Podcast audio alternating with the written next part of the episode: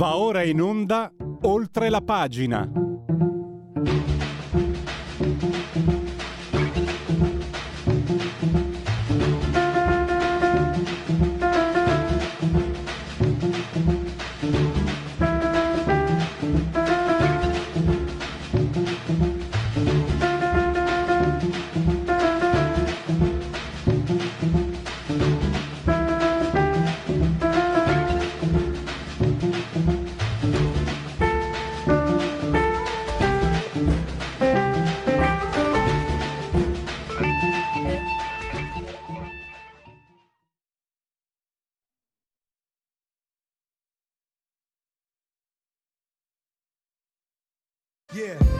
Nuovo modo per sostenere la tua radio. Visita radiolibertà.net. Ti basta un clic e potrai versare il tuo contributo volontario direttamente online. Potrai donare con ogni tipo di carta di credito, anche prepagata. Ti aspettiamo online su radiolibertà.net. Sostieni la tua radio con il tuo contributo volontario. Radio Libertà. La tua radio. Diamo voce alla nostra gente.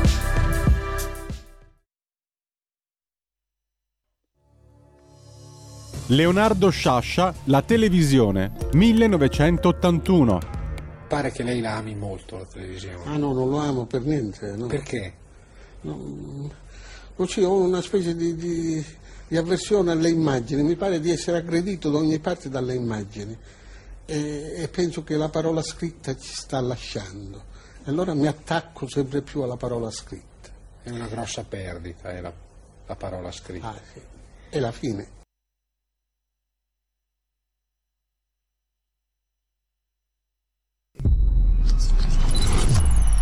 Umberto Eco. Rileggere i fatti storici alla luce del falso. Ma il mondo, il mondo, è pieno e internet è pieno di gente che rilegge i fatti storici così.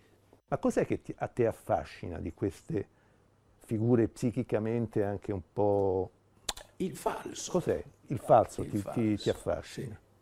Sì. Perché? Perché ho sempre teorizzato che il segno è quella cosa che ci permette di mentire. Se il segno servisse solo per dire il gatto è in cucina a Parigi e in Francia, parleremo pochissimo. I segni ci permettono di parlare o di cose lontane, tua nonna o la Cambogia, e di dire cose false. E quindi sono affascinato da questo, da questo, meccanismo, che poi sorgano dei gusti personali, per cui in quanto collezionista di libri antichi colleziono solo libri che dicono il falso, non che mentono necessariamente, ma che dicono ciò che non è, per cui io non ho Galileo, ma ho Tolomeo, ecco, e questo diventa un gusto, una curiosità, una, una perversione Beh, lasciamo alle sue perversioni il grande Umberto Eco e partiamo, chiedo scusa per un inconveniente tecnico dipendente dalla mia imperizia, devo essere sincero. Andiamo subito con il primo argomento di questo oltre la pagina di Radio Libertà. Fatemi salutare e dare il benvenuto e ringraziare per la sua disponibilità Maurizio Tortorella della Verità di Panorama. Benvenuto Maurizio. Grazie a te Pierluigi e grazie a Radio Libertà per, la, per l'ospitalità, ci mancherebbe. Maurizio, allora parliamo della soluzione in appello uh, di Claudio Foti, Angeli e Demoni, Ansel e Gretel, Bibiano. Adesso ho visto stamattina, eh, non so se ti faccio un complimento o se te la puoi prendere. L'articolo che tu hai scritto ieri sulla pagina della verità, nei suoi contenuti tu hai articolato tutto, tutto l'insieme, hai riepilogato e diciamo messo insieme eh, tutto quello che è accaduto. Assomigliava un po' all'editoriale eh, di Marco Travaglio di oggi. So che rischio di perdere la tua amicizia però, però è questo il punto. Ho letto anche Mattia Feltri alla fine dice io a Claudio Fotti non gli aprirei mai la porta. Cioè mi ha eh. colpito che questa sentenza in realtà ci sono stati i garantisti quelli di moda alla Mentana e poi invece ci sono state le persone che sono sempre sempre gar- state garantiste, non Marco Travaglio, Mattia Feltri penso di sì, te senz'altro, che comunque non è che per questo hanno gli occhi foderati di prosciutto, vedono i casi. E poi tu c'è un punto che hai messo chiaramente in luce. Signori, a Reggio Emilia ci sono altre 17, pers- 17 persone eh, che, sono, che sono indagate e che vedremo come va a finire. Mm, partiamo da questo, a te la parola Maurizio. Eh, ricordo anche che tu hai scritto anche un libro sui fatti di Bibbiano, chiaramente. Sì, ti ringrazio per, per, per, per, la citazione. Il libro è Bibbiano e dintorni, eh, mi è servito per raccontare non soltanto quello che si sapeva eh, alla fine del 2019 dell'inchiesta in corso all'epoca, non ancora uscita e trasformata in un procedimento penale vero e proprio, eh, ma faceva un po' il punto della situazione del, del diritto minorile, di che, delle patologie di quel, di quel sistema. quello che è accaduto con la soluzione di Foti, eh, io l'avevo messa in, in, in conto, eh, tutti i processi penali sono suscettibili di finire bene o male per l'imputato, in questo caso sta finendo bene. Lui era stato condannato in primo grado a una pena molto pesante perché erano quattro anni di reclusione più due di sospensione dalla professione più cinque di sospensione dai, dai, dai, dall'attività eh, da tutto il resto.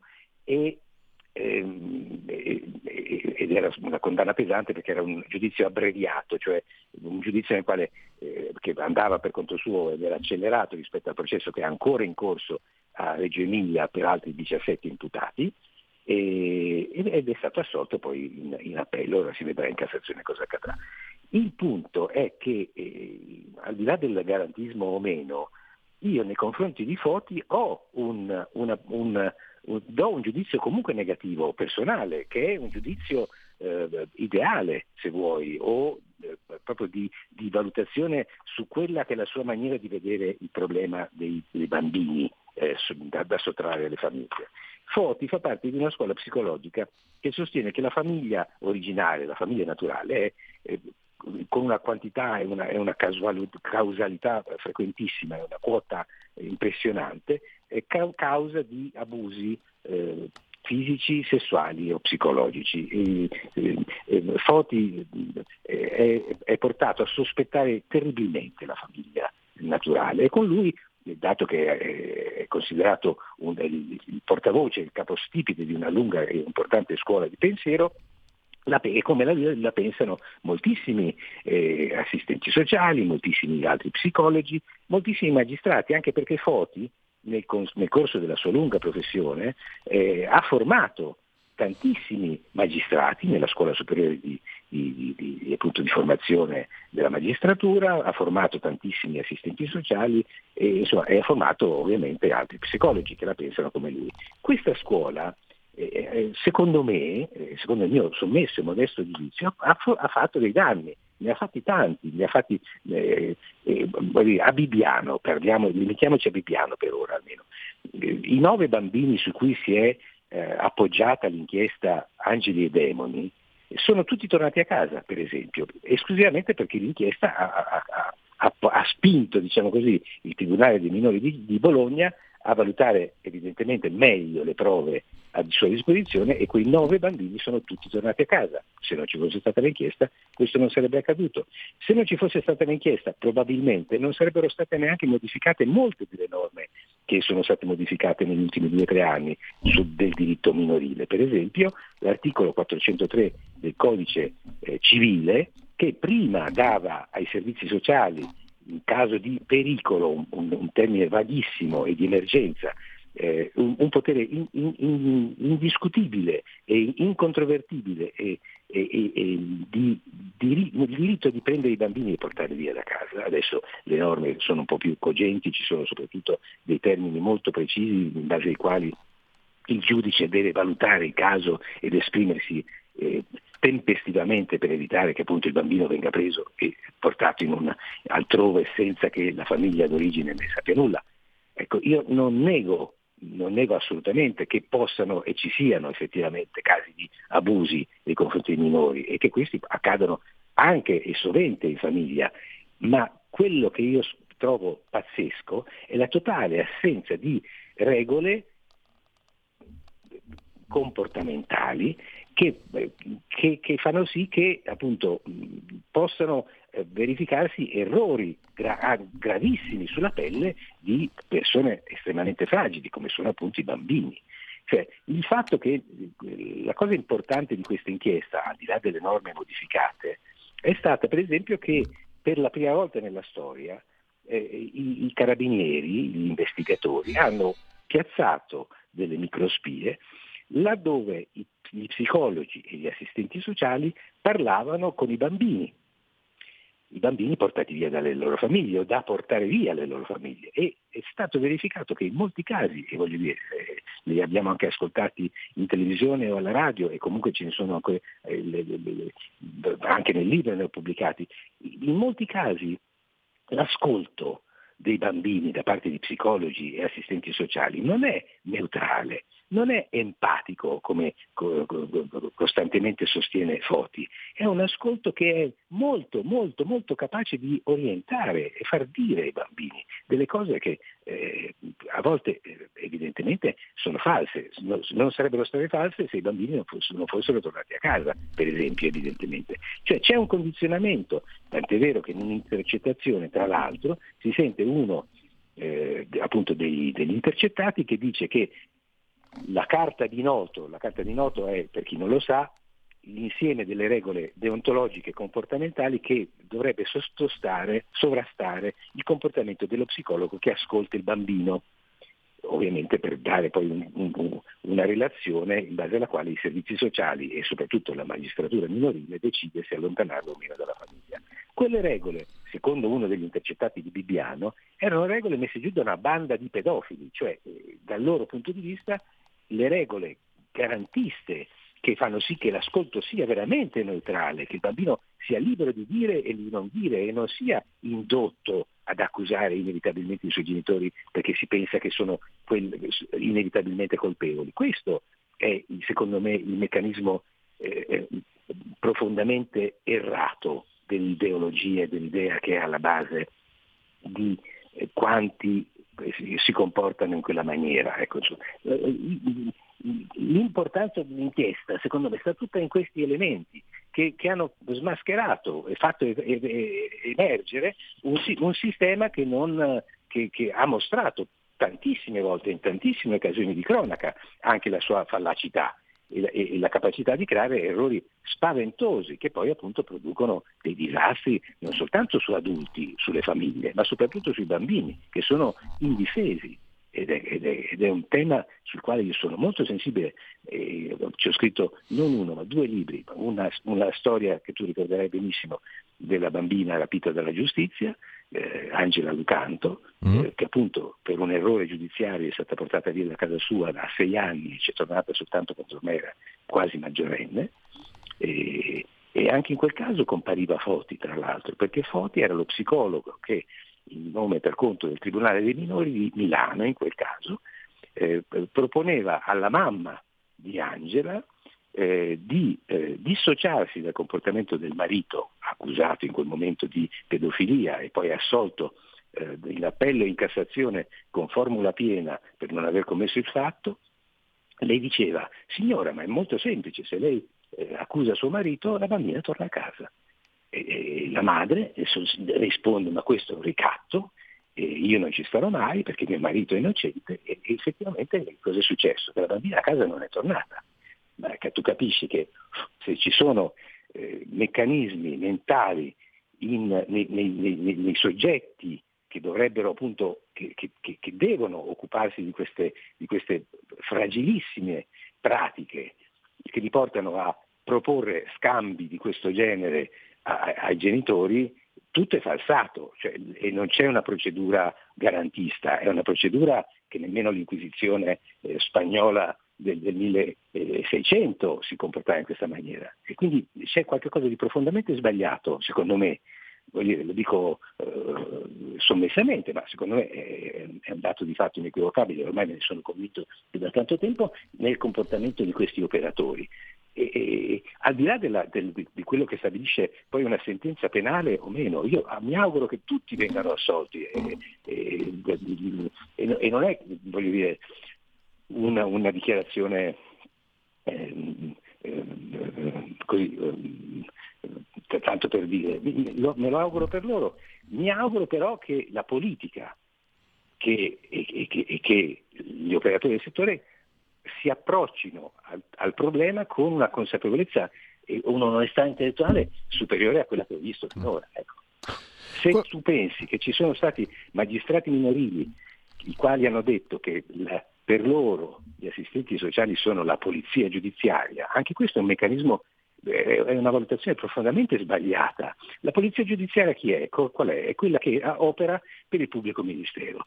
Gli assistenti sociali non, sono, non, ha, non possono essere equiparati alla polizia giudiziaria, sono a servizio delle famiglie, dovrebbero aiutare le famiglie. Non, è, il loro compito non è investigare per trovare i mostri e eh, i pedofili. Sì, il loro compito è proteggere i bambini, ma non, l'approccio che vede nell'assistente sociale un agente di polizia giudiziaria è un approccio profondamente sbagliato, punitivo, inquisitorio ed è lo stesso meccanismo in base al quale troppe volte, troppe volte eh, i bambini vengono portati via per motivi esclusivamente economici, perché le famiglie sono indigenti, perché le famiglie sono eh, spesso famiglie di, come è accaduto a Bibbiano, famiglie di immigrati eh, che non hanno gli strumenti per difendersi, a volte non comprendono nemmeno la lingua, non sanno sicuramente qual è la procedura eh, giudiziaria eh, in materia, eh, non hanno un avvocato. Capisci che è, è, è troppo facile a quel punto intervenire e sostenere che una famiglia è inadeguata o che un genitore è inadeguato, perché è, cioè, sono, è, è, un, è, patologia allo stato puro tutto. Maurizio, eh, scusami, eh, volevo chiederti, al di là del, del, caso Bibiano Foti, quello che mi stupisce, tra l'altro eh, se qualcuno ha conosciuto assistenti sociali, io ne ho avuto anche compagni di classe al liceo e lasciamo perdere, è meglio che non commenti, sinceramente. Ma al di là di questo, eh, io credo, per quello che è la mia esperienza empirica, che ci sia un un tratto comune in Italia, il legame con la famiglia, il legame figlio-famiglia, figli-famiglia. Com'è possibile che sia così diffuso questa pratica che, che toglie i figli alle famiglie? Cioè, da, da, bambini Ansel e Gretel era un incubo, perché per noi la famiglia, protezione, è probab- probabilmente mi azzardo a dire, la radice cattolica che ci porta a essere, eh, diciamo, parte di un sistema di questo, a costruire un sistema di questo genere. Però parallelamente, io intervistai anni fa il ministro era ministro della giustizia Castelli che cercò di, di aggiornare, di, di, rinnovare, di cambiare il tribunale dei minori. Cioè c'è un sistema statuale, istituzionale parallelo che nei confronti dei bambini ha un comportamento che è l'opposto di quella che è la nostra, mm, azzardo a dire, civiltà. E questo mm, com'è possibile? E poi mi chiudo e poi ti do la parola. Com'è possibile? Anni fa è successo qui a Milano. Quella coppia anziana hanno avuto una, una bambina anzia, da anziani. Hanno lasciato la bambina mentre portavano le borse della spesa in casa, l'hanno lasciata solo due minuti in auto i vicini di casa, e già lì non, non, non, commento sui vicini di casa, hanno chiamato i servizi sociali, hanno tolto la bambina, questa signora, e poi dopo anni e anni e anni hanno dato, i giudici hanno dato ragione alla famiglia, però ormai la bambina che da, da due o tre anni che aveva ne aveva 12 e poi la signora alla fine è anche morta, mi sembra. Eh, tanto per, per... Tu, tu, eh, come spieghi che, che esistano in in un, sistema come quello italiano due realtà così diverse? Perché Penso, guarda, ricchi e poveri, eh, meridio da Trapani come a Pordenone, eh, come a Ferrara, eh, colti o ignoranti, eccetera, questo legame con la famiglia credo sia una, un, qualcosa che è comune assolutamente e credo che sia anche abbastanza peculiare dell'essere italiani. Ma guarda, è, è, è inequivocabile che ci sia un atteggiamento ideologico nei confronti cioè da parte di molti operatori di questo settore, che è un atteggiamento appunto intimamente sospettoso nei confronti della famiglia e che vede la famiglia come il posto dove più frequentemente, e, ti, ripeto, con una percentuale di casi infinitamente eh, superiore a quella che emerge, eh, i bambini vengono abusati psicologicamente, fisicamente o sessualmente.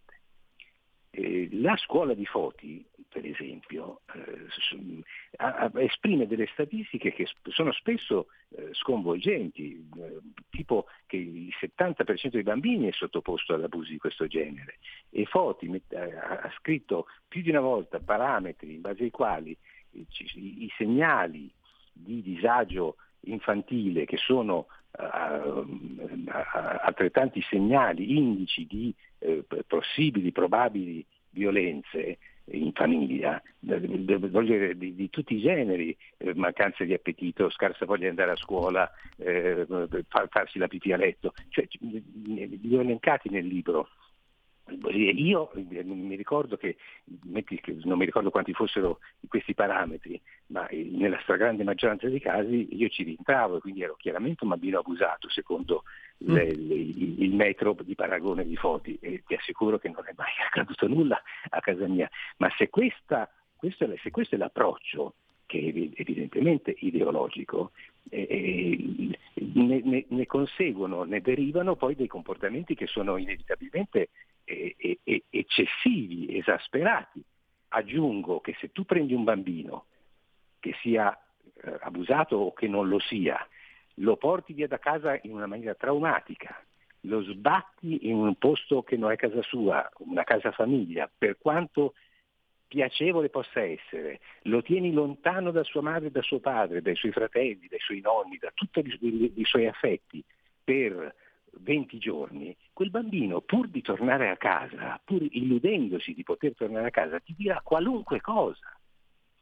Se tu vuoi fare dire a quel bambino qualunque cosa, e, e, e se ne hai gli strumenti, essendo uno psicologo che vuole arrivare a un certo risultato soprattutto, il risultato arriverà inevitabilmente. Cioè io da adulto sarei portato a dire qualunque cosa pur di tornare ai miei affetti. Pensa a un bambino di 4, 5, 6, 7, ma anche 10, 12 anni. E, e, capisci che ah, nei confronti di questa materia servono non soltanto delle regole, ma delle regole ferree, dei, dei, dei meccanismi, dei parametri, dei paradigmi comportamentali che devono essere regolamentati rigidamente e con onestà intellettuale. Se tu ascolti le intercettazioni dei signori di Bibiano, loro sostengono che eh, l'unico tentativo che è stato fatto in questo paese di regolamentare questo tipo di comportamento, cioè la carta di noto che stabilisce parametri appunto, e paradigmi e, e, percorsi per, per, l'ascolto del minore e, e, dicono questi signori che la carta di noto è stata scritta da pedofili, quindi anche quel tentativo di regolamentare il, l'approccio psicoterapeutico nei confronti del bambino, per, dell'ascolto del bambino, dal loro punto di vista è considerato non soltanto sbagliato, ma addirittura strumentale a favore dei violentatori dei bambini. Capisci che c'è qualcosa di, di, di sbagliato in questo atteggiamento, perché allora eh, se, se, si parte con questa prevenzione negativa, eh, allora tutto è possibile. Certo, è, Maurizio... È, è, una, è un atteggiamento molto ideologico purtroppo, che, che, che, che, trovo che l'ideologia applicata a questo mondo, soprattutto a questo mondo fragile, sia quanto di peggio può esistere. Devo chiudere purtroppo, Maurizio, è volato il tempo. Eh, io ti ringrazio, ringrazio Maurizio Tortorella della Verità, di Panorama, grazie ancora e risentirci presto. Grazie a te Pierluigi, buona giornata. La tua radio è ascoltabile anche con la televisione in digitale. Sul telecomando della televisione digitale o del tuo ricevitore digitale puoi scegliere se vedere la TV o ascoltare la radio. Risintonizza i canali radio e troverai anche Radio Libertà, canale 252.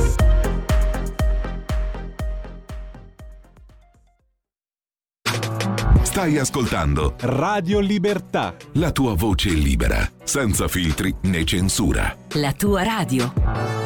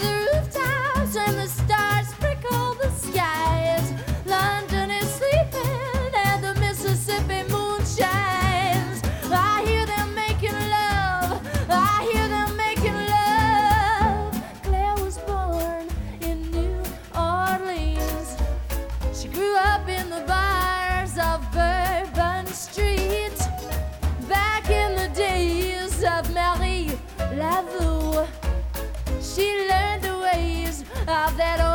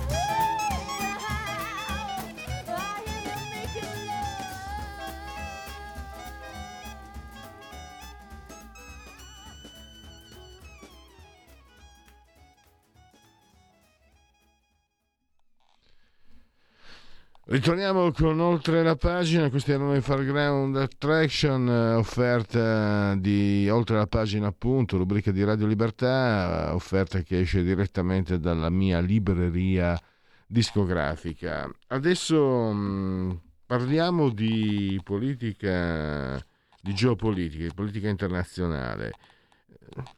Non hanno parlato i giornali, non hanno fatto eh, molto, molto cenno ma noi per fortuna abbiamo dei riferimenti preziosi, tra cui anche OFCS.report e eh, lo studioso di geopolitica, il professor Silverio Allocca. Partiamo da questo. Sul Washington Post è uscito un paio di giorni fa, è stato pubblicato un paio di giorni fa questa notizia, che è un po' segreto di Pulcinella se vogliamo, però adesso è stata ufficializzata. Gli Stati Uniti sapevano dell'attentato sapevano che gli ucraini stavano organizzando gli attentati, l'attentato a Nord Stream, il gasdotto destinato a portare eh, gas appunto alla Germania con tutto quel che ne consegue. E allora le considerazioni eh, le facciamo fare a, a, a, chi appunto se ne intende, un addetto ai lavori come Silverio Allocca che è il nostro eh, microfoni, eh, non so, eh, via Skype eh, Federico, no perfetto, è al telefono. Benvenuto e grazie per essere qui. Ciao. Allora, ho detto il segreto di Pulcinella, ma l'averlo ammesso comporta anche, tu hai scritto, eh, è stato un po' anche, come dire, questa, questa missione è stata fatta anche per confondere le acque, perché magari eh, qualcuno evitasse certi, certe riflessioni che però dopo diventano inevitabili. Ma diciamo che la cosa che, che stupisce e, e, preoccupa, devo dire, è la palese ingenuità anche di coloro che portano avanti eh, questo tipo di azioni. Eh, ma, adesso stavo aspettando appunto di, di, di, andare in onda e ho visto di pochi minuti fa una, una notizia eh, diramata stesso, con lo stesso stile e la stessa poca logica. Riguarda la, la diga eh, praticamente pochi minuti fa gli 007 ucraini hanno diramato un comunicato per cui dichiarano che hanno intercettato degli ufficiali russi che stavano parlando fra di loro o comunque militari russi e parlando fra di loro dicevano abbiamo colpito la diga. Ora, indipendentemente per esempio anche in questo caso dal da chi ha colpito la diga, quello che colpisce è un'altra cosa. E non si chiede all'oste se è buono il vino. È vero, una intercettazione di questo genere dovrebbe costituire un punto di partenza per poi indirizzare evidentemente le proprie indagini le, per cercare quelle informazioni che in modo oggettivo possano documentare, comprovare un qualcosa e poi sulla base di questo fare anche un comunicato. Infatti eh, com- ho commentato la cosa su, su LinkedIn eh, dicendo attendo un analogo comunicato di 007 russi. Cosa voglio dire? Voglio dire che praticamente nel momento in cui quello a cui stiamo assistendo è una, una, una palese manifestazione di incompetenza più o meno a tutti i livelli di dabbenaggine. Per quello che riguarda il Nord Stream, eh, diciamo che Voci, anche un dossier era stato prodotto che documentava a cura di un giornalista, un famoso giornalista americano, che appunto documentava, spiegava il perché, il per come dovevano essere stati eh, gli Stati Uniti ad aver portato avanti per tutta una serie di motivi, aver portato avanti, aver attuato questa, questa azione. Però mancava la prova provata, diciamo che eh, c'erano le circostanze di tempo e di luogo, c'era, il, c'era tutta una serie di risposte che portavano ad accreditare questa ipotesi eh, partendo dalla classica domanda qui prodest a chi porta beneficio una cosa del genere, nel momento in cui è arrivato su Washington Post questa notizia mi sono cascate le braccia. Perché? Perché eh, probabilmente la notizia è stata diramata perché si sono trovati messi alle strette a causa della divulgazione di documenti che comprovavano l'esistenza di documenti che erano segretati, che poi qualcuno ha ritenuto di pubblicizzare, e documenti che descrivevano eh, con largo anticipo un piano eh, attribuito agli eh, incursori eh, ucraini che appunto aveva come obiettivo la distruzione del Nord Stream. Quello che colpisce è che nel momento in cui eh, gli Stati Uniti hanno diramato questa, questa notizia, hanno ammesso una cosa, si sono fatti un autogol assurdo. Perché? Perché come ho commentato, eh, la cosa diventa gravissima comunque, che fa passare quasi, quasi in secondo piano il problema del, della distruzione del Nord Stream. Perché? Perché innanzitutto eh, non hanno informato paesi alleati della Nato. Nel momento in cui eh, hanno avuto notizie di una cosa di questo genere, che voleva essere portata avanti da un paese che non appartiene alla Nato, che in questo modo attaccava un ganglio vitale non solo della, della Germania, ma di tutta l'Europa, perché riguardava un problema che, che, che, che, un problema enorme per quello che riguarda l'Europa, che è l'approvvigionamento energetico, non, ha, non sono né intervenuti né hanno comunicato, a quanto si sa, perché non lo hanno dichiarato, di aver informato le cancellerie europee, in, prima, in primis quella tedesca, in modo tale da poi valutare eventualmente come comportarsi. Quindi già praticamente un'azione condotta sotto banco da quello che è il leader dell'Alleanza Atlantica. Secondariamente abbiamo un altro aspetto Ovviamente eh, accade questo nel momento in cui sempre gli Stati Uniti hanno caldeggiato eh, a più riprese l'ingresso della, dell'Ucraina nella Nato.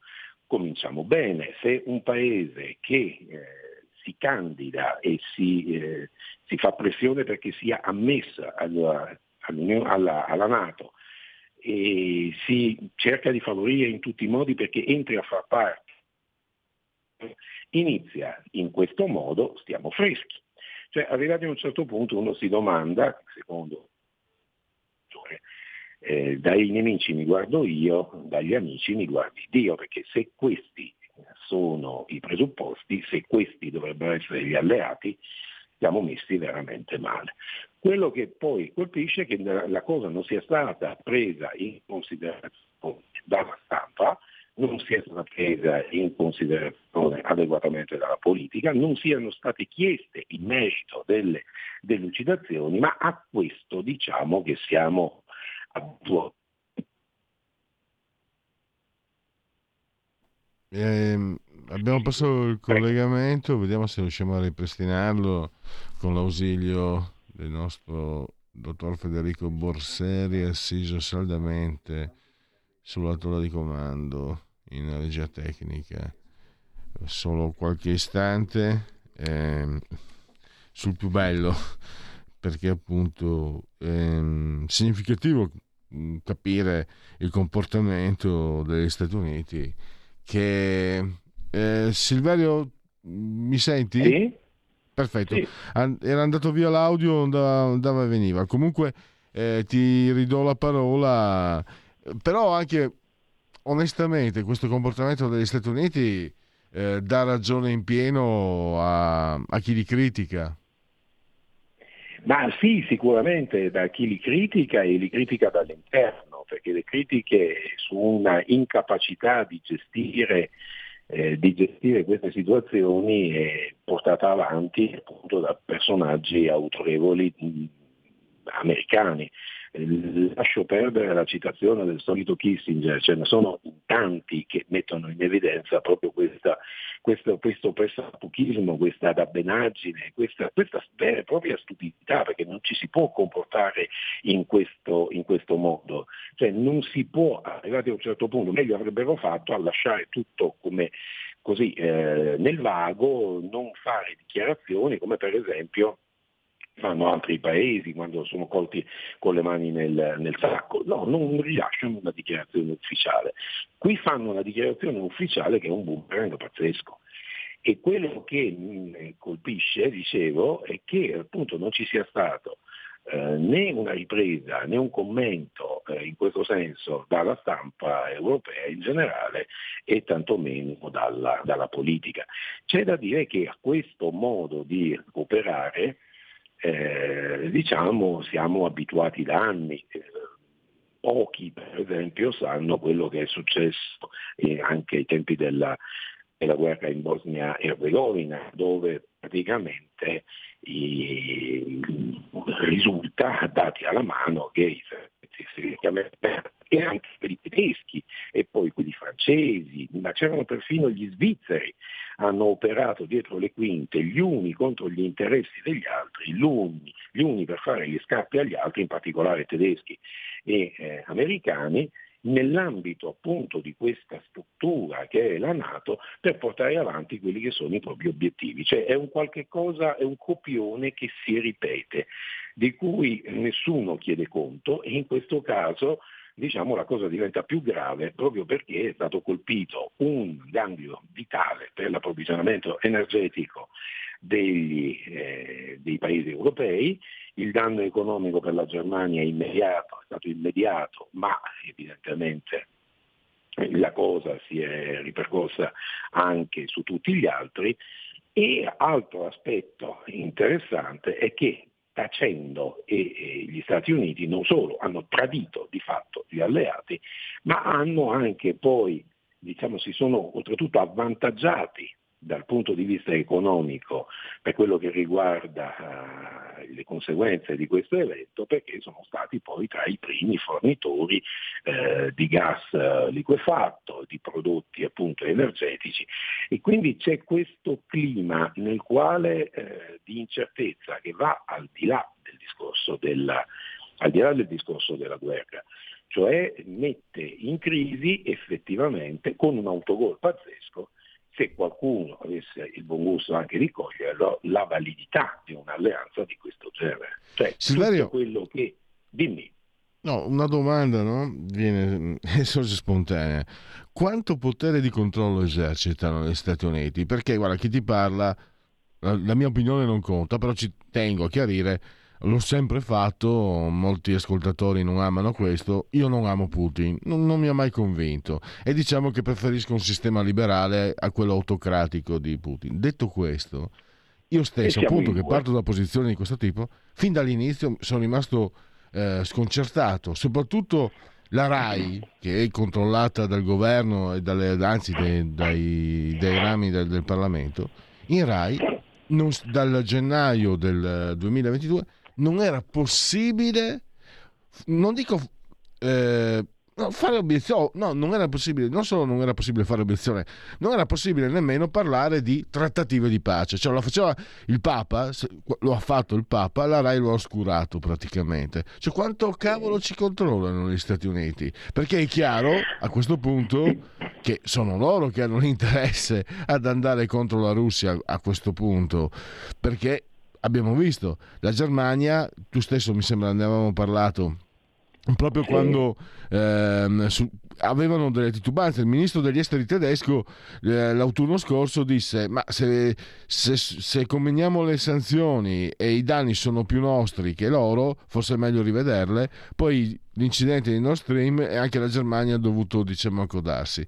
E sì, davvero sì. questo, quanto potere di controllo esercitano? Cioè, la RAI, tutta la RAI era, era un muro, non poteva entrare nessuno a dire scusate non dico parlare poi di, della Crimea, di tutto quello che, che, che è anche giusto a, a riepilogare, ma la parola censura è, è molto leggera.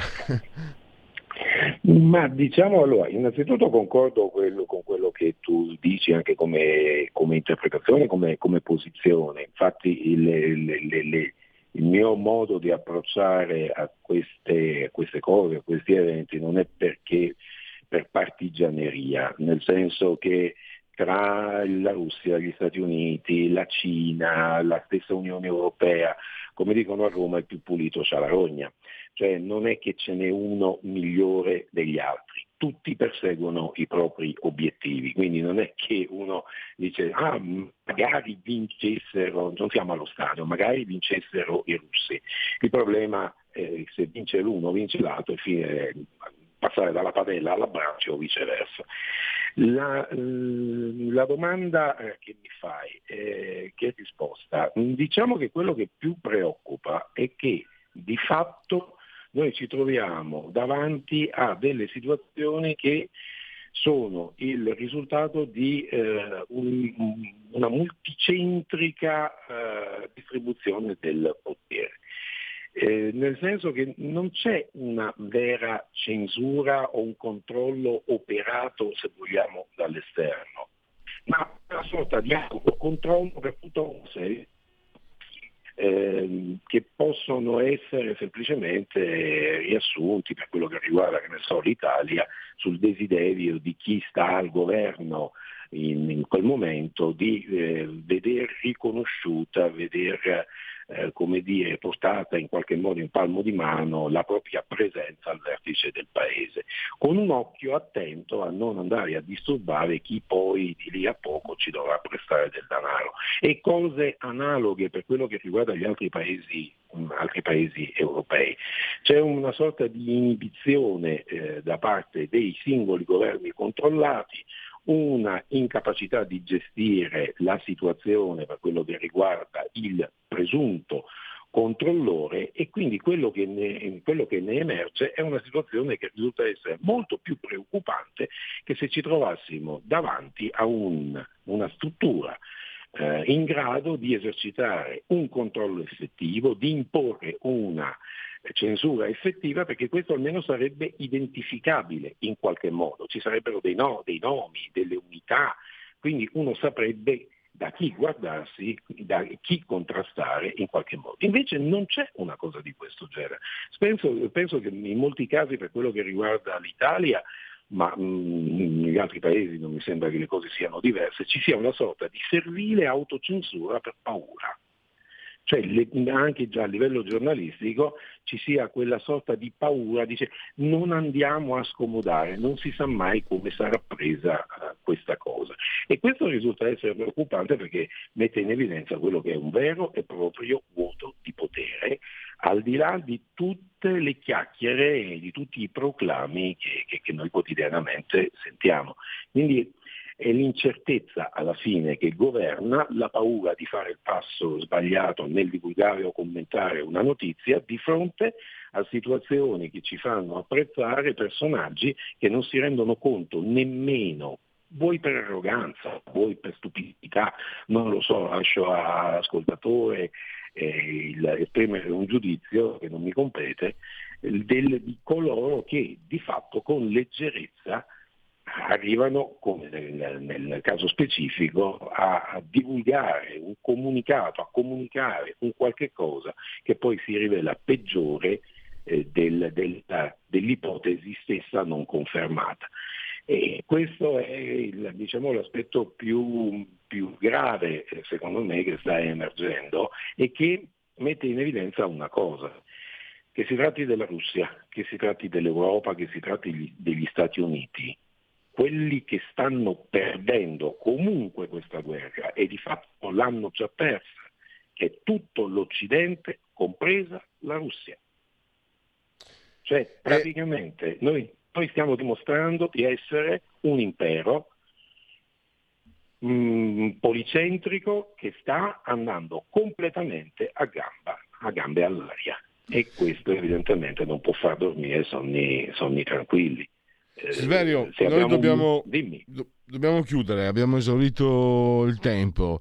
Io ti ringrazio ancora per, anche per, per t- le tante informazioni che hai fornito ai nostri ascoltatori e a me. Ricordo ancora che eh, questo articolo lo si può leggere se che questi argomenti li hai trattati mh, mm, su offcs.report. Grazie Silverio Allocca e a sentirci a presto. Grazie a voi e buona giornata. Ci risentiamo. Segui la Lega è una trasmissione realizzata in convenzione con La Lega per Salvini Premier. Segui la Lega prima che la Lega segua te alla Marciana o seguisca te alla Pellegrina, ma anche secondo sintassi. Allora, molte cose si possono fare da questo sito, ricordiamo la campagna contro l'utero in affitto, la campagna per rendere l'utero in affitto eh, reato universale, eh, firma anche tu, donne e bambini non sono in vendita. Ci si può iscrivere da questo sito, è molto facile, si versano 10 euro, si può fare anche tramite PayPal per PayPal senza nemmeno vi sia la necessità che siate iscritti a PayPal per PayPal Poi il codice fiscale e gli altri dati richiesti e quindi vi verrà recapitato la maggiore per via postale ma se di mezzo ci sono posti italiani raccomandiamo abbondantemente profondi gesti apotropaici sia alle femminucce che ai maschietti, la tessera Lega Salvini Premier. E poi scrivi D43 che cos'è? Il 2 per 1000 non il 5, il 2 per 1000 nella tua dichiarazione dei redditi, una scelta libera che non ti costa nulla, 2 per 1000 D di Domodossola 4 il brutto voto, i cavalieri dell'Apocalisse che vi vengono a prendere.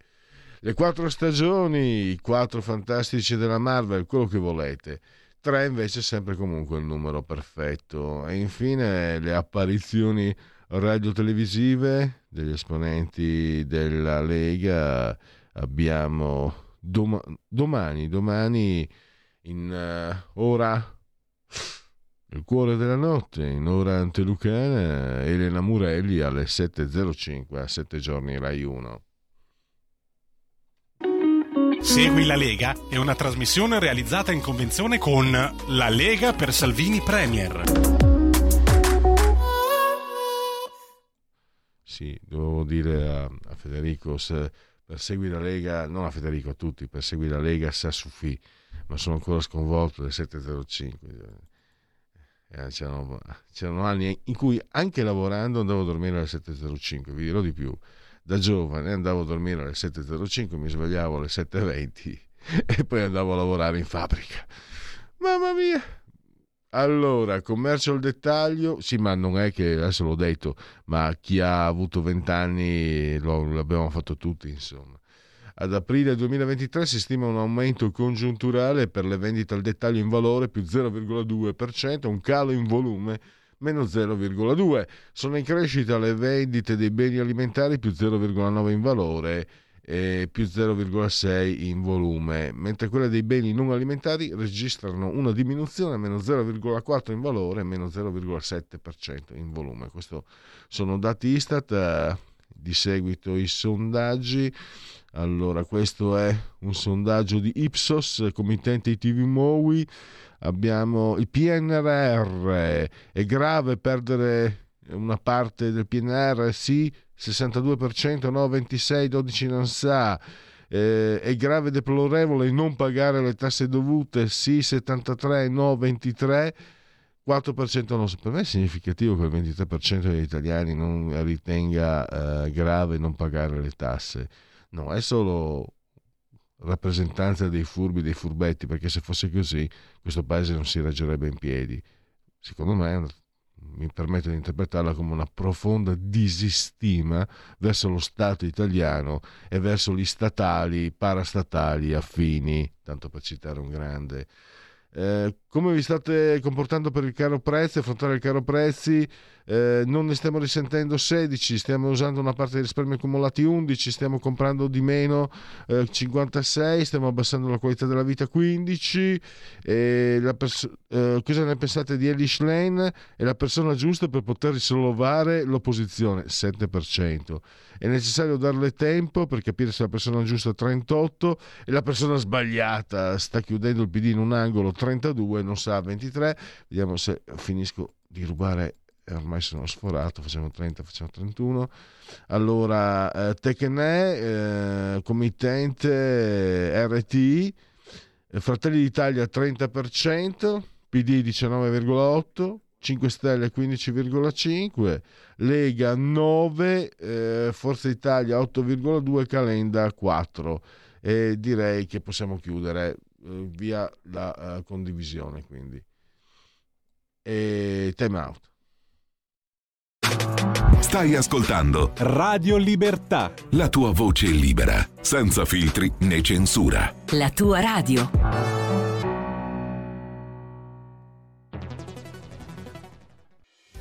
Quotidiano di Sicilia, il quotidiano d'Italia, l'informazione che ribalta i luoghi comuni, una vera visione dei fatti, l'Italia vista da sud.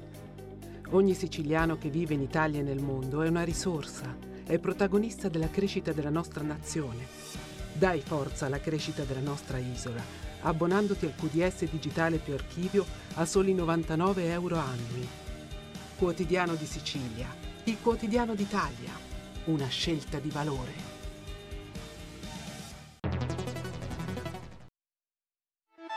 Stai ascoltando Radio Libertà, la tua voce libera senza filtri né censure, la tua radio.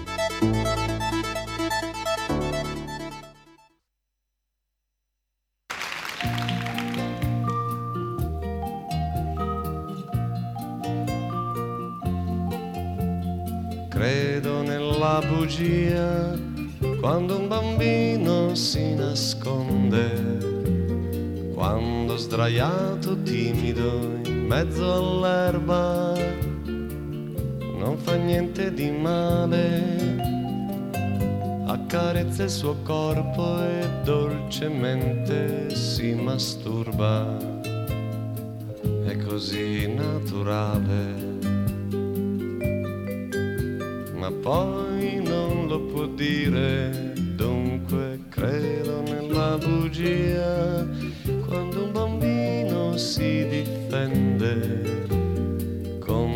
suoi divieti, non può far meglio. la sua unica arma è salvare se stesso con l'aiuto di un imbroglio. Non è un fatto di forma, è in cerca della sua normalità.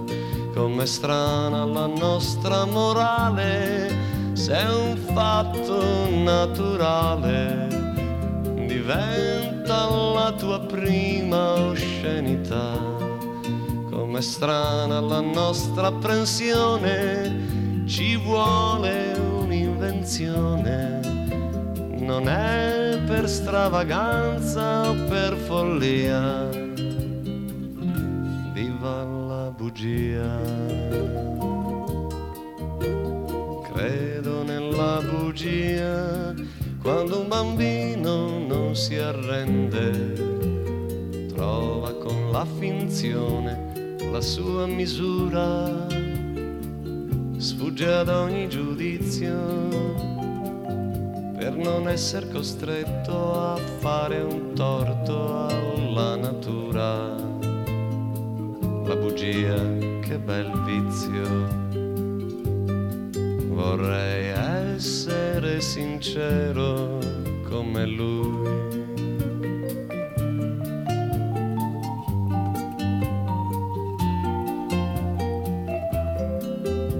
Non è per stravaganza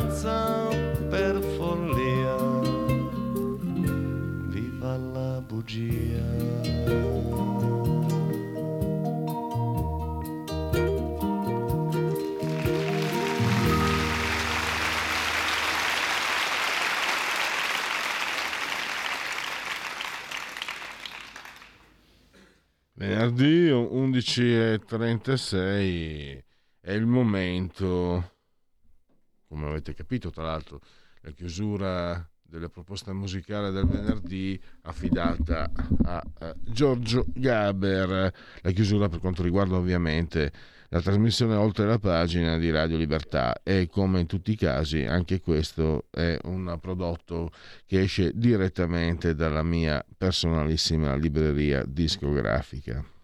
Dicevo 11.36 siamo quasi puntuali, alle 11.35 scocca il momento di parola di eh, scrittore, scrittrice, scri- mh, scrittori, per chi non si sa, comunque intanto lasciamola così. Parola di scrittore che si avvale dell'imprescindibile collaborazione di Patrizia Gallini di Ardesh Comunicazione.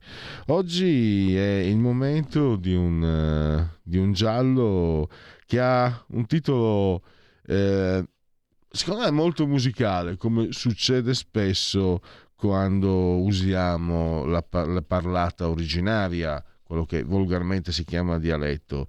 Tiramolla e Messeda, le, spero di aver pronunciato bene, l'indagine del bar William. Siamo nella Milano degli anni Ottanta, siamo dalle parti di via Paolo Sarpi, eh, il bordo di Ortolani. Insomma, adesso svegliamo fino a un certo punto ovviamente, non eh, qui non si spoilerizza niente, eh, mi raccomando. Eh, sve- comunque vi riveliamo, vi parliamo di cosa si tratta con l'autrice che abbiamo al telefono, la saluto, la ringrazio, benvenuta a Paola Varalli. Grazie, grazie, buongiorno a tutti, a te e ai tuoi ascoltatori, ciao. Allora, eh, intanto mh, tira e molla Messeda le indagini del Bar William, Todaro Editore, collana impronte 16 euro 200 pagine. Se ho sbagliato qualche accento mi eh, scuso. E... da dove partiamo? Che cos'è prima di tutto? Allora so che tu ami il cioccolato e i gialli mm, non, non, ti piace lo splatter quindi è un giallo di che, com, che tonalità ha questo tuo giallo questo tuo ultimo giallo? Perché ehm, Patrizia ne ha scritti anche altri di, di successo. Sì Paola, sì, eh, sì, sì, sì. Um, sì, scusami, dunque, scusami un, Paola. Tiramolla e Messeda è un giallo soft, un giallo gentile. Eh, come ho letto oggi una recensione che mi ha scritto Tatiana Vanini di libri e recensioni, che ha fatto una recensione molto bella, Ehm, e lei in effetti ha colto sia questa mia vena un po' ironica che io amo molto, sia quando leggo che quando scrivo, perché anche ovviamente sono una lettrice, no? amo eh, questa vena ironica, eccetera.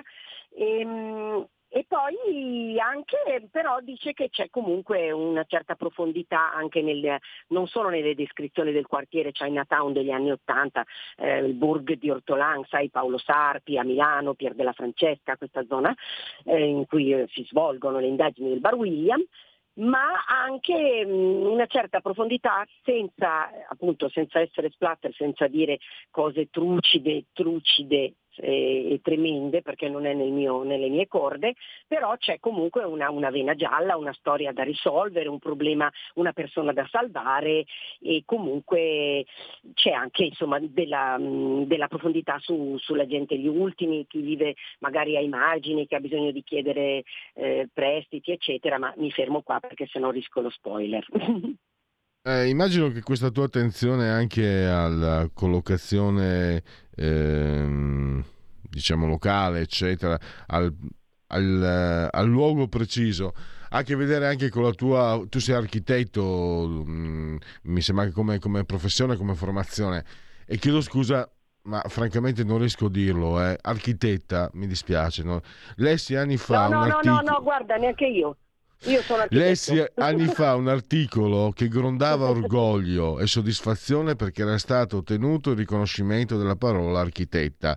E io ho detto, se vogliamo uccidere la parola, la lingua italiana, siamo sulla buona sì, strada. Guarda, sono abbastanza d'accordo, anche a me non piace. Come un'altra che trovo tremendo è vigilessa, anche perché una donna attenta è una donna vigile, anche se fa il vigile o non fa il vigile, ecco, giusto? Giustissimo. Tanto per fare Comunque, un esempio, eh. Però... Ecco, eh, eh, scusate se, se, ho derogato, mi interessava eh, questa particolare attenzione una, fa parte proprio del tuo bagaglio culturale, perché insomma l'architetto studia tantissimo eh, quello che è l'edificio, il monumento, l'ambiente, eccetera, o ah, fa parte del, anche del, normale, del normale percorso descrittivo di chi scrive un giallo, perché mi sembra più i luoghi sono riconoscibili, più la ricostruzione è realistica, più il, um, il, lettore si medesima. A Milano, ok, ma anche se non sei di Milano e ti attieni veramente a descrizioni precise, anche chi non è di Milano capisce e si, e si colloca, eh, entra nel romanzo. Volevo capire, giusto mh, mm, per, per, spiegare anche agli ascoltatori, mh, mm, Paola. Certo. Sì, sì, sì, beh, no, è verissima questa cosa. Eh. Sai, tutti noi abbiamo una formazione e tutti noi eh, attingiamo a quello che, che, è il nostro bagaglio, no? Quindi, eh, non so, penso che io difficilmente riuscirei a scrivere di medicina perché non, non ne so, dovrei documentarmi, e, mentre ti è più facile scrivere delle cose di cui sai. E a me piace molto eh, la descrizione, mh, mm, anche se non è che io mi dilunghi, eh, non mi dilungo tantissimo in descrizioni, però eh, do quei tocchi, quelle pennellate, così almeno mi dicono che mi legge perché io non mi posso mica certo incensare da sola, dicono che io riesca a, a, con poco a dare un tocco della città, del quartiere, la zona in cui si svolge il mio romanzo, che è soprattutto il borgo di Ortolan, come dicevo prima, che è la zona Paolo Sarpi, eccetera. E quindi sì, ehm, la mia deformazione professionale è un po' quella di guardare gli edifici con un occhio un, pochino più, più professionale del, della norma. Ecco, sì. Immagino anche, ne parlavamo ieri, l'ambientazione negli anni Ottanta, anche osservare eh, con gli occhi di oggi quanto sia cambiato l'habitat eh, e poi anche la scelta degli anni Ottanta, dicevo ieri, eh, per, chi, per, per, me che sono un millennial ormai, eh, no un boomer, chiedo scusa, eh, sono vecchio, io sono un boomer e quindi... Eh, mi sa che sono boomer anch'io, tranquillo, infatti negli anni Ottanta c'ero e come, per quello che sono in grado di descrivermi abbastanza ecco, bene. Paola, ero c'eravamo... Tu eri una bambina, io ero, ero un, un, ragazzo, un giovane, e quindi li abbiamo ben presenti, ma ormai fanno parte della storia, della storia del costume, poi la Milano da bere, quindi la, esatto. la, la leggenda. Eh, come, entra entrano questi aspetti nel tuo romanzo? Entra mostrano perché mh, de- mh, c'è stato un prequel, anzi due prequel per l'esattezza. Io ho partecipato a due antologie, sempre per Todor Editore, nel mh, dunque 21, 21 ehm, e 20 e 21 direi, no? Ehm, due antologie che si intitolavano Quattro volte Natale e Odio l'estate. E la, la, diciamo, la peculiarità di queste due antologie, che erano eh, fatte di quattro racconti lunghi, quindi sai, quattro racconti in un'antologia sono lunghi, perché di solito le antologie ne tengono 10, 20, anche di più. E quindi erano quattro racconti lunghi e l'idea era que- stata mh, quella di fare eh, quattro racconti che si svolgevano negli anni 60, 70, 80 e 90. Quindi io mi sono occupata degli anni 80 e ho creato questi due personaggi, Pino e Marietto, l'idraulico e gommista che compaiono anche in, in, questo nuovo romanzo e questi personaggi sono piaciuti alla casa editrice Todaro, la quale ha detto guarda mh, mi piacciono se, se, tu vuoi scriverne uno da sola mh, con questi due personaggi che mi sembrano eh, funzionare bene, noi siamo interessati e te lo pubblichiamo. E allora quindi io figurati se non l'ho fatto, certo che l'ho fatto, l'ho fatto subito e mi è venuto eh, secondo me con grande divertimento e spero bene che i lettori lo legano e piaccia. Ecco. Sono buffi questi due esseri. Sono due investigatori sui generi, perché immaginati un gommista e un idraulico e il, e il, barista William. E poi c'è la Eddie che è una loro amica che li aiuta, che è un, ener- un po' energumena, simpatica, che fa la butta fuori nei locali. Quindi i personaggi sono abbastanza strani. Hai cercato mm, personaggi, ecco questa ricerca è per, per, entrare in empatia con il lettore, per connotare dei personaggi che si fissino nell'immaginazione, perché una butta fuori eh, colpisce sicuramente, una butta fuori. Una butta, eh sì, perché è una che tira di box, è una ragazzona mh, piuttosto ben piazzata, infatti tra le descrizioni eh, c'è sempre qualcuno che dice eh, quella lì è meglio non litigarci con quella lì perché ha due mani che sembrano due badili, nel senso che è una tosta, la, è simpatica ma è una tosta sta Eddie qui e quindi dà loro una mano su varie vicende di investigazioni che adesso ovviamente non spoilereremo. Certo, Però certo. c'è, sì sì sì, questi personaggi vengono, dunque il Bar William in qualche modo c'era negli anni Ottanta, c'era davvero in Diano Mazzo e beh, poi ci sono una serie di parti che ovviamente io mi sono inventata, eh, però mh, mi sono rifatta un po' a una, a una realtà che esisteva anche se Pino e Marietto, questo idraulico e questo gommista, eh, sono personaggi di fantasia. Però eh, diciamo che il Bar William era frequentato da avventori ovviamente che parlavano molto milanese, perché negli anni Ottanta un idraulico e un gommista non possono parlare in italiano forbito, cioè è difficile.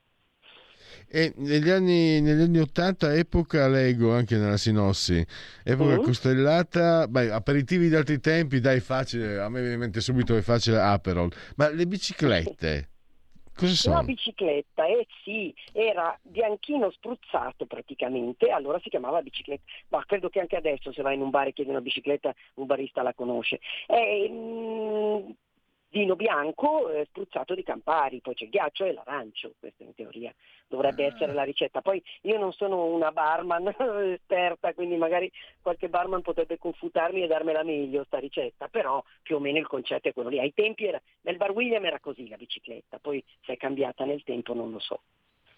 Eh, No, interessante, io sono appassionato di aperitivi e questa, è questa è la, la- Allora chiedi a qualche barista e te la fai spiegare, se magari E poi- è cambiata. Ehm, Paola, anche c'è un altro dato no, che colloca, eh, che dà una precisa collocazione eh, temporale.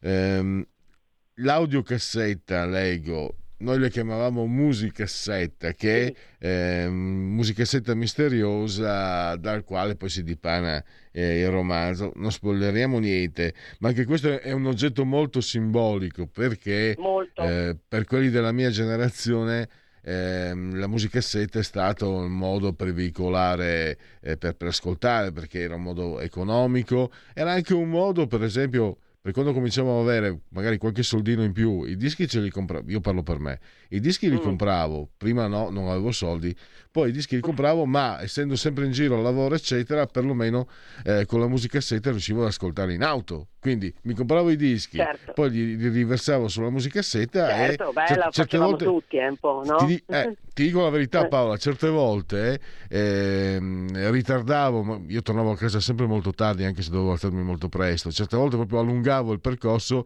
per ascoltarmi qualche bel disco come, come si deve, insomma, lo confesso.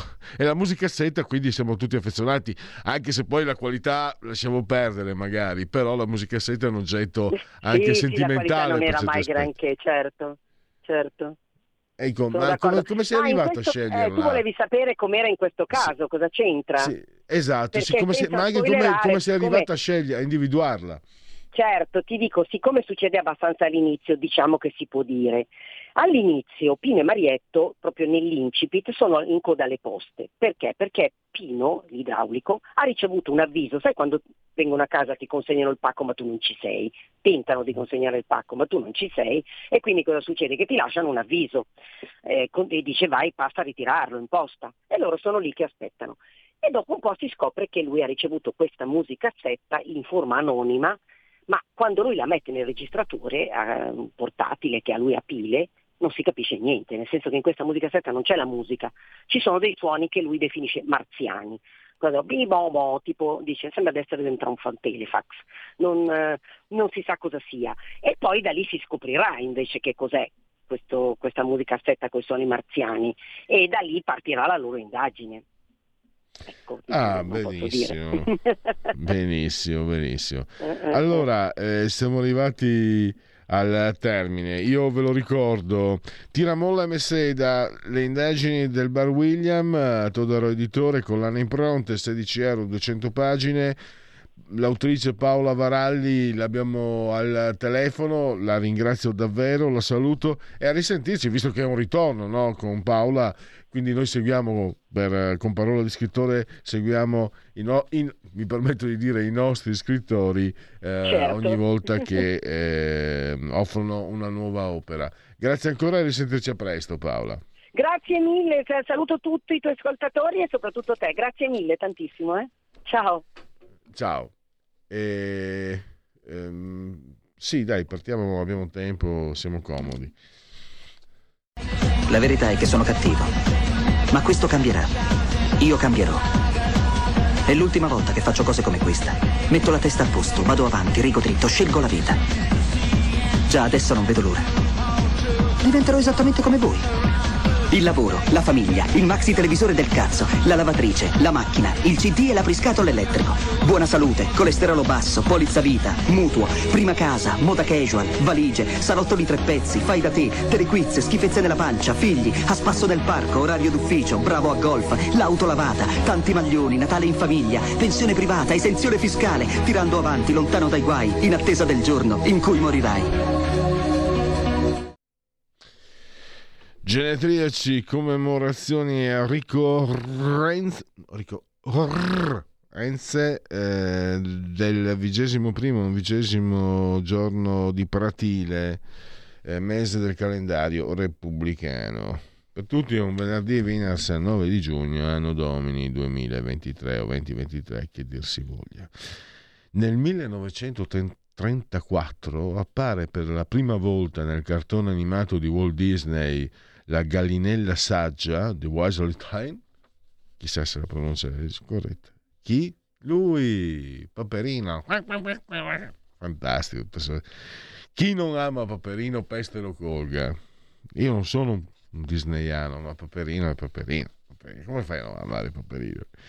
E, poi abbiamo invece il grande jazz eh, di Cole Porter eh, e poi Kurt Harry Sucher Curzio Malaparte, tra l'altro un sodale, credo sia stato lui anche a tradurre Céline in italiano, un grande scrittore, grandissimo eh, scrittore, eh, Caput e la pelle sono i suoi due romanzi più conosciuti, poi ci sono tanti aforismi, Italia, culla del diritto e del rovescio, e poi io l'ho sempre adorato, primo perché casualmente da bambino ho 6-7 anni, avevo appena imparato a leggere, mi capitò oh, di, di, di mh, incappare in alcune pagine di Caput eh, impressionanti, che non mi abbiano segnato.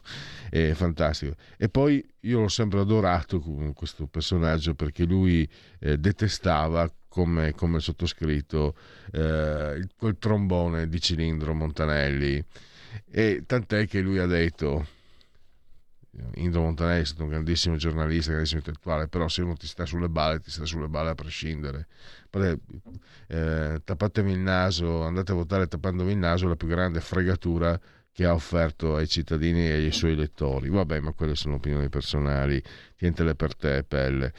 Però adoro Curzio Malaparte che pensando alla sua morte, vista anche la differenza nella grafica, mi dispiace andarmene prima di Montanelli. Sandro Angiolini, fumettista, e prima con Paolo agli anni 80, ma ci sono stati anche gli anni 80, i 70, ci sono stati anche certi fumetti. Vartan, fermo lì, Stop. Chi, ha, chi ha capito ha capito. Poi uno dei fondatori di Forza Italia, Giuliano Urbani, eh, è un po' eh, scomparso dalla politica, eh, peccato perché mh, mm, era sicuramente eh, un, si, si, parla molto, cerchiamo di farlo anche con i miei modesti mezzi. Qui eh, in, oltre la pagina il pensiero conservatore, cosa significa i contenuti. Ieri con il professor Felice eh, abbiamo parlato appunto, si, si torna spesso anche sulla, eh, sul pensiero struziano, liberi e forti, eccetera. E Giuliano Urbani, secondo me, è una personalità, un, un intellettuale di riferimento. Eh, l'ultimo DC, l'ultima DC, la Margherita di Pierluigi Castagnetti, mai fidarsi di chi porta quel nome lì.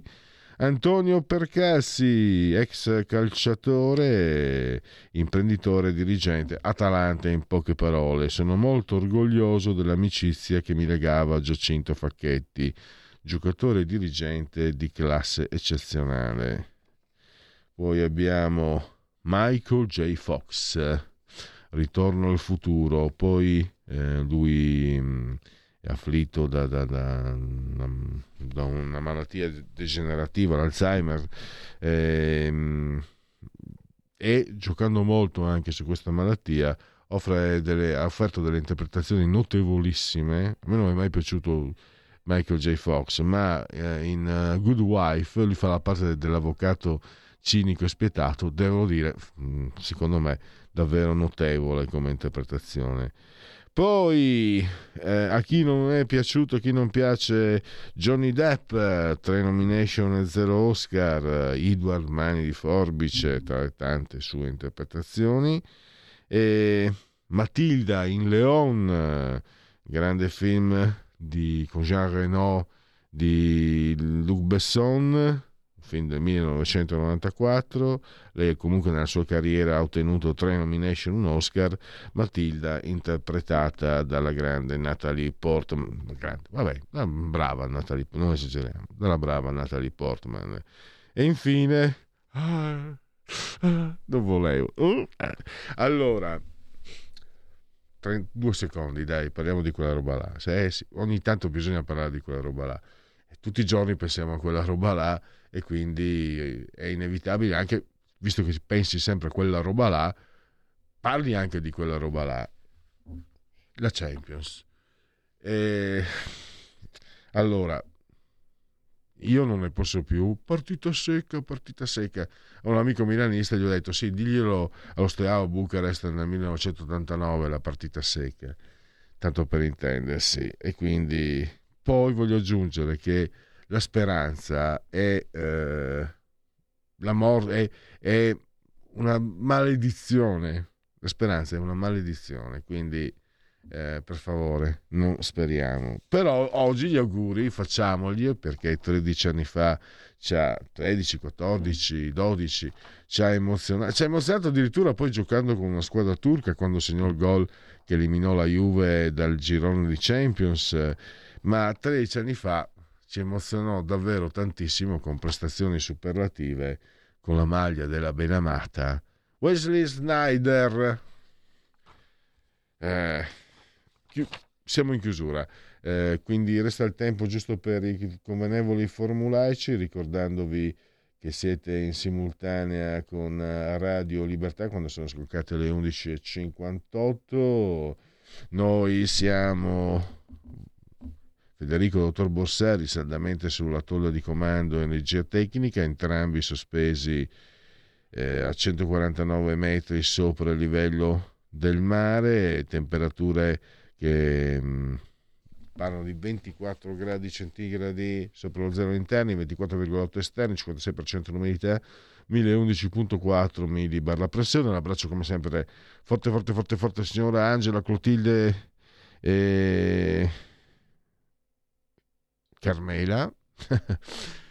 Ho fatto finta di, di, di dimenticarmelo. Che ci seguono, ci sono, ci sono. Dai, torna a fare tondini, che quella è la tua vita. E ci seguiscono anche e continuano a fare tondini anche dopo la tua morte, perché quella è la tua vita. So io di chi parlo, eh, perché ci seguono dal canale 252 della TV, l'elettrodomestico più amato, perché questa è una radiovisione quindi chi sia buono a Radio Libertà campa oltre cent'anni. Meditate, gente, meditate. Potete continuare a farvi cullare naturalmente dall'agito suono digitale della Radio DAV oppure seguirci ovunque voi siete grazie alle applicazioni iOS e Android con smartphone, iPhone, tablet, mini tablet, ehm, chi ne ha più ne mette. Alexa, accendi Radio Libertà, passaparola, ve ne saremo riconoscenti. E poi vi ricordo anche che Radio Libertà è su Twitch, eh, social di ultima generazione, Facebook, eh, eh, YouTube e infine mi piace ricordare l'ottimo abbondante sito radiolibertà.net. Abbiamo concluso, buon proseguimento e miau. Avete ascoltato oltre la pagina.